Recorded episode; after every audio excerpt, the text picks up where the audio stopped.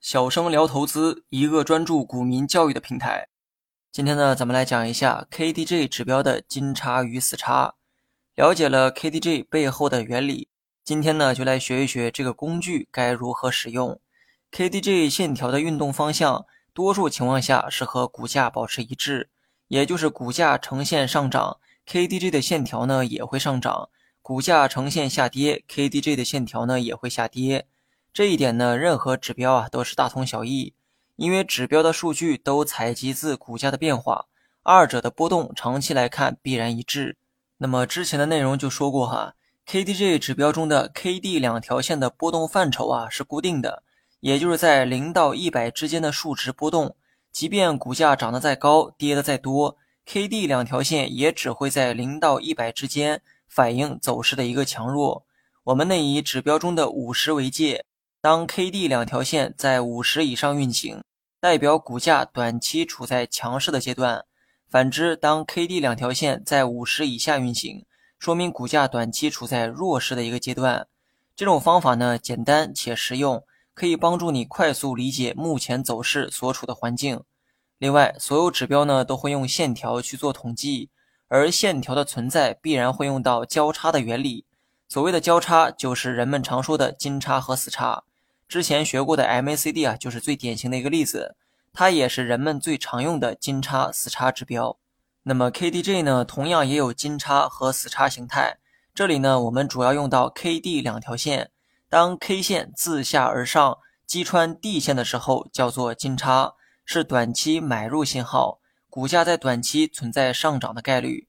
反之，当 K 线自上而下击穿 D 线的时候，就是死叉。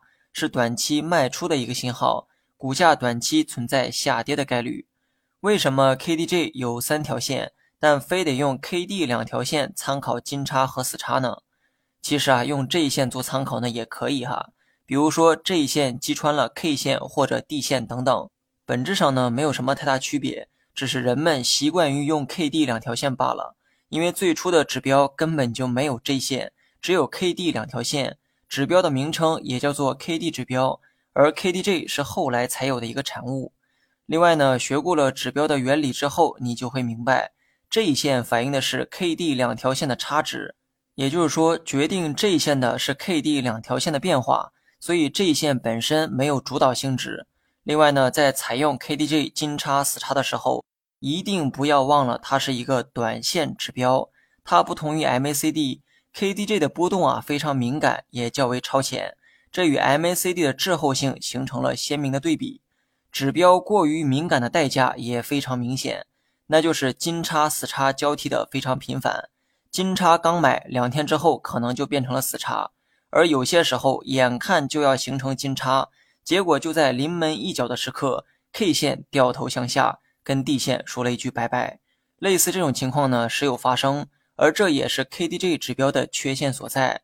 预防这种现象的方法有两种：第一，没有哪一个指标是完美的，参考指标的时候最好配合其他指标去做辅助。